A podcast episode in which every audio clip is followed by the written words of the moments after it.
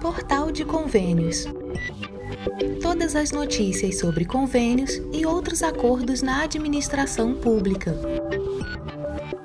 Olá, este é o podcast do Portal de Convênios, um resumo semanal das principais notícias do âmbito da administração pública para você se manter informado em poucos minutos. Novo medicamento para combater câncer de mama é incorporado ao SUS. Pacientes com câncer de mama podem contar com o medicamento trastuzumab e entanzina. Ele é indicado em monoterapia, método em que o processo de tratamento é realizado utilizando apenas uma droga ou procedimento para tratamento de pacientes com o tipo HER2 positivo da doença. A portaria que incorpora o medicamento ao Sistema Único de Saúde, o SUS, foi publicada no Diário Oficial da União de 12 de setembro. O Ministério informou que a tecnologia recebeu recomendação favorável de incorporação ao SUS após passar por avaliação da Comissão Nacional de Incorporação de Tecnologias no Sistema Único de Saúde, a CONITEC, responsável por assessorar a pasta nas atribuições relativas à incorporação, exclusão ou alteração de tecnologias em saúde pelo SUS. De acordo com a Organização Mundial de Saúde, a OMS, em 2018, mais de 620 mil mulheres morreram de câncer de mama em todo o mundo. No Brasil, o número total de novos diagnósticos ao ano chega a 60 mil, resultando em uma taxa de incidência de 60 por 100 mil habitantes. Em 2017, o Instituto Nacional de Câncer reportou 16.724 mortes em mulheres. No ano de 2018, o Brasil foi o quarto país com a maior incidência em câncer de mama e o quinto em mortalidade. Estima-se que a incidência entre as brasileiras nos próximos 20 anos terá um aumento de 47%, segundo a OMS. Saiba como tirar dúvidas sobre as eleições pelo WhatsApp. O Tribunal Superior Eleitoral, o TSE, relançou no início deste mês o Fato ou Boato, serviço que busca reforçar o combate à desinformação, às fake news, no WhatsApp e tira dúvidas sobre as eleições. O assistente virtual do TSE já existia desde 2020 em uma parceria pioneira no mundo feita com o WhatsApp e renovada neste ano. Mais de meio milhão de inscritos já podem pesquisar termos na conta oficial do TSE o que facilita a consulta por informações sobre o processo eleitoral que já foram verificadas por agências de checagem parceiras da Justiça Eleitoral, como a Agência Lupa, a Aos Fatos, o Projeto Comprova e o Estadão Verifica. Para usar o Tira Dúvidas do TSE, basta enviar um oi para o número mais 55 61 9637 1078 no WhatsApp. Depois disso, Basta então enviar no chat o assunto ou link relacionado ao processo eleitoral para a realização da pesquisa. A inteligência artificial faz uma busca e traz conteúdos já conferidos sobre o tema. Se o conteúdo pesquisado não tem correspondência com alguma informação verificada, ela é encaminhada para o grupo de checadores de fatos e o eleitor cadastrado recebe notificação de quando o conteúdo estiver disponível. A ferramenta foi desenvolvida gratuitamente pela empresa Infobip, um dos principais provedores de serviços para negócios no aplicativo. Como fazer para ter acesso à água do Rio São Francisco? Os moradores de municípios e comunidades mais isoladas das estruturas do projeto de integração do Rio São Francisco poderão ter acesso à água do rio Porém, para obtê-la, será preciso seguir um protocolo de quatro etapas definido pelo Ministério do Desenvolvimento Regional, o MDR, que envolve autorizações federais e municipais. O procedimento formal consiste no seguinte passo a passo: pedir outorga para o uso da água junto ao operador estadual, solicitar para a operadora federal a autorização para instalação da estrutura de captação, assinar o contrato e, por último, agendar a instalação. Essas etapas são baseadas na Resolução número 2333 de 2017 da Agência Nacional de Águas e Saneamento Básico. Oscalme Porto, diretor de projetos estratégicos da Secretaria Nacional de Segurança Hídrica do MDR, explica a importância de seguir esse passo a passo para a obtenção da água. O uso prioritário das águas do São Francisco é para o abastecimento humano. E o MDR entende que a água permite uma maior qualidade de vida e dignidade às pessoas. Por isso, o protocolo estabelecido visa fazer o uso planejado da água, garantindo a segurança hídrica para mais pessoas. Vale ressaltar que a instalação de estruturas para a captação de água do projeto de integração do Rio São Francisco sem o protocolo é considerada irregular. O planejamento, que precisa ser aprovado pela Agência Nacional de Águas, é feito anualmente por meio dos planos operativos das operadoras estaduais que informam a quantidade, as localidades e quando os estados vão precisar da água. Dessa forma, diminui a chance de desperdício ou falta de água para a população, de acordo com o SCALME. O operador federal da transposição é a Companhia de Desenvolvimento dos Vales do São Francisco e do Parnaíba, a Codevasf, empresa vinculada ao MDR. Os operadores estaduais são a Agência Pernambucana de Águas e Clima, a APAC, em Pernambuco, a Agência Executiva de Gestão de Águas do Estado da Paraíba, a ESA, na Paraíba, o Instituto de Gestão das Águas do Estado do Rio Grande do Norte, IGARNE, no Rio Grande do Norte, e a Companhia de Gestão de Recursos Hídricos, COGER, no Ceará.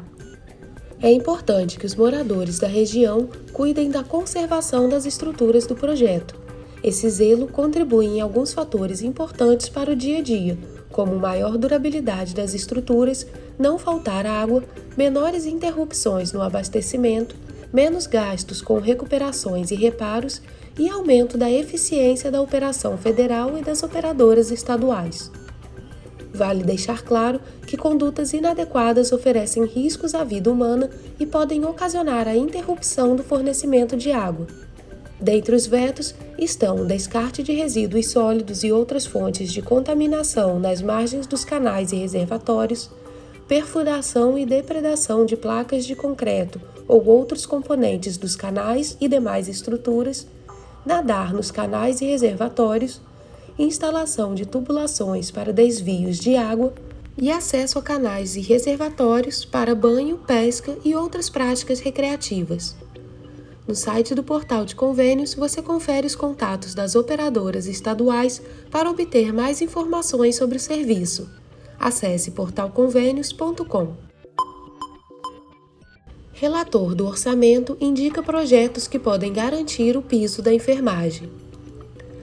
Após reunião no Palácio do Planalto com o presidente do Senado, Rodrigo Pacheco, que ocupa interinamente a presidência da República, o relator do orçamento de 2023, senador Marcelo Castro, do MDB do Piauí, indicou as propostas que podem garantir o pagamento do piso salarial dos profissionais de enfermagem. Entre as sugestões está o PL 458 de 2021, que cria o Regime Especial de Atualização e Regularização Patrimonial, o REARP. A proposta visa aumentar a arrecadação federal sem elevar a carga tributária. Segundo Marcelo Castro, os recursos da atualização do valor de bens móveis e imóveis no imposto de renda podem viabilizar o pagamento do piso da enfermagem. Essa proposta já foi aprovada pelo Senado e aguarda votação na Câmara dos Deputados. O senador afirmou que estão buscando uma solução e que irão encontrar. Segundo ele, o Congresso todo se mobilizou para encontrar fontes de custeio para fazer viger o piso salarial da enfermagem. Outra proposta sugerida pelos senadores é o PLP 44 de 2022 do senador Luiz Carlos Reis, do PP do Rio Grande do Sul, que permite a realocação por estados e municípios de recursos originalmente recebidos para o combate da Covid-19. Marcelo Castro destacou que a ideia é aprovar essa proposta já na próxima semana antes das eleições afirmando que o PLP já dá um sustento, um reforço ao orçamento dos estados e municípios. Os senadores também estudam outras medidas para reforçar o caixa de estados, municípios e União na área de saúde, além de viabilizar o pagamento do piso em santas casas, hospitais filantrópicos e no setor privado. Entre as sugestões avaliadas está a desoneração da folha de pagamento para hospitais privados, prevista no PL 1272 de 2022, pronto para votação no plenário da Câmara. A lista de iniciativas inclui ainda a destinação de emendas parlamentares para despesas com pessoal da área de saúde e a aprovação de uma norma para estimular a repatriação de recursos de brasileiros no exterior. A ideia é que essas novas receitas sejam destinadas ao pagamento do novo piso salarial o piso de R$ 4.750 para enfermeiros, R$ 3.325 para técnicos de enfermagem e R$ 2.375 para auxiliares de enfermagem e parteiras está previsto na Lei 14.434 de 2022. Neste mês, no entanto, o Supremo Tribunal Federal suspendeu a aplicação da lei por 60 dias. O prazo deve ser usado para que entes públicos e privados da área da saúde esclareçam o impacto financeiro, os riscos para a empregabilidade no setor e eventual redução na qualidade dos serviços. Logo após a suspensão do piso salarial pelo STF, o presidente da Câmara dos Deputados, Arthur Lira, do PP de Alagoas, disse que os profissionais de enfermagem podem contar com ele para continuar na luta pela implantação da nova remuneração da categoria. Enfermeiros anunciaram paralisação nacional por 24 horas na última quarta-feira, 21 de setembro, em defesa do piso salarial. Governo aprova novas regras para parcerias nos setores de iluminação pública e resíduos sólidos o Conselho do Programa de Parceria de Investimentos, PPI, aprovou na terça-feira, 20 de setembro, novas regras para a estruturação de projetos de concessão e parceria público-privada para serviços de iluminação pública e manejo de resíduos sólidos urbanos. Fernando Diniz, secretário de Fomento e Parcerias com o setor privado do Ministério do Desenvolvimento Regional, o MDR, explica o objetivo das medidas.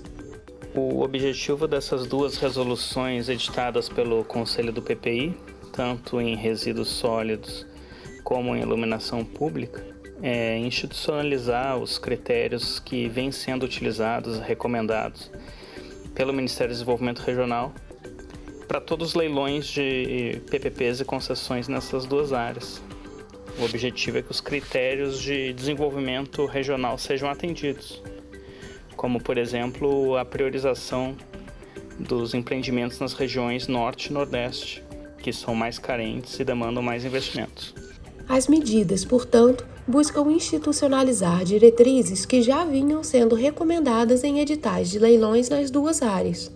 Segundo as novas diretrizes, no segmento de iluminação pública, os projetos apoiados devem observar a Política Nacional de Desenvolvimento Urbano a essencialidade e a universalidade do provimento de iluminação em logradouros públicos em atendimento ao fluxo seguro de veículos e pedestres e o fortalecimento local da política de segurança pública em áreas sujeitas à criminalidade, entre outros.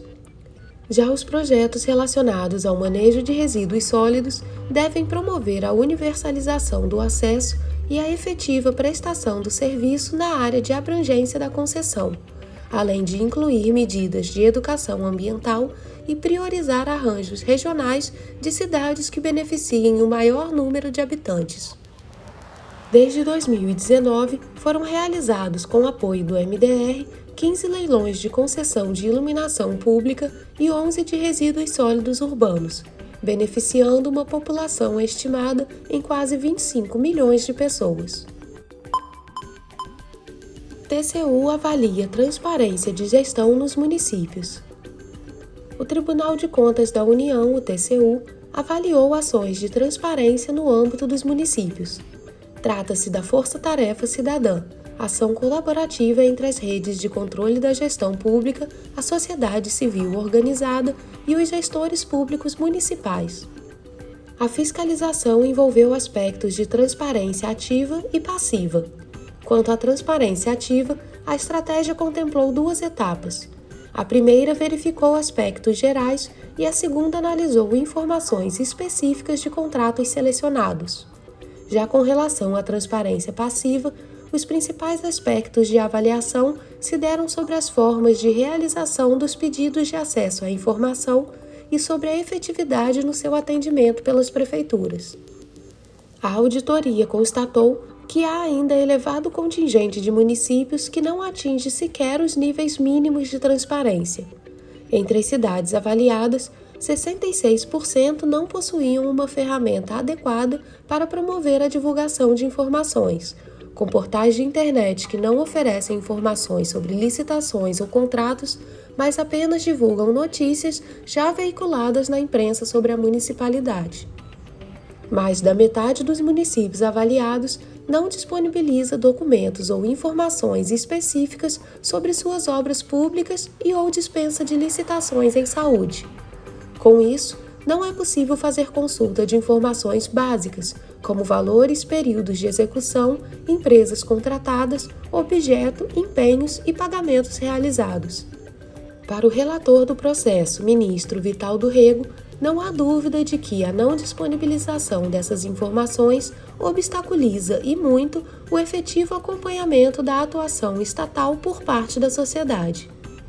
O trabalho concluiu que, embora existam diversas iniciativas para a promoção da transparência pública, ela ainda está em caráter incipiente. Há necessidade de agenda prioritária e específica para a adoção de medidas de controle estruturante e que fomente a melhoria do quadro observado. A unidade técnica do TCU, responsável pela fiscalização, foi a Secretaria de Controle Externo de Aquisições Logísticas. Você ouviu mais um podcast do Portal de Convênios, te atualizando sobre projetos, prazos e ações em administração pública. Continue se informando em nosso site portalconvênios.com. Até a próxima!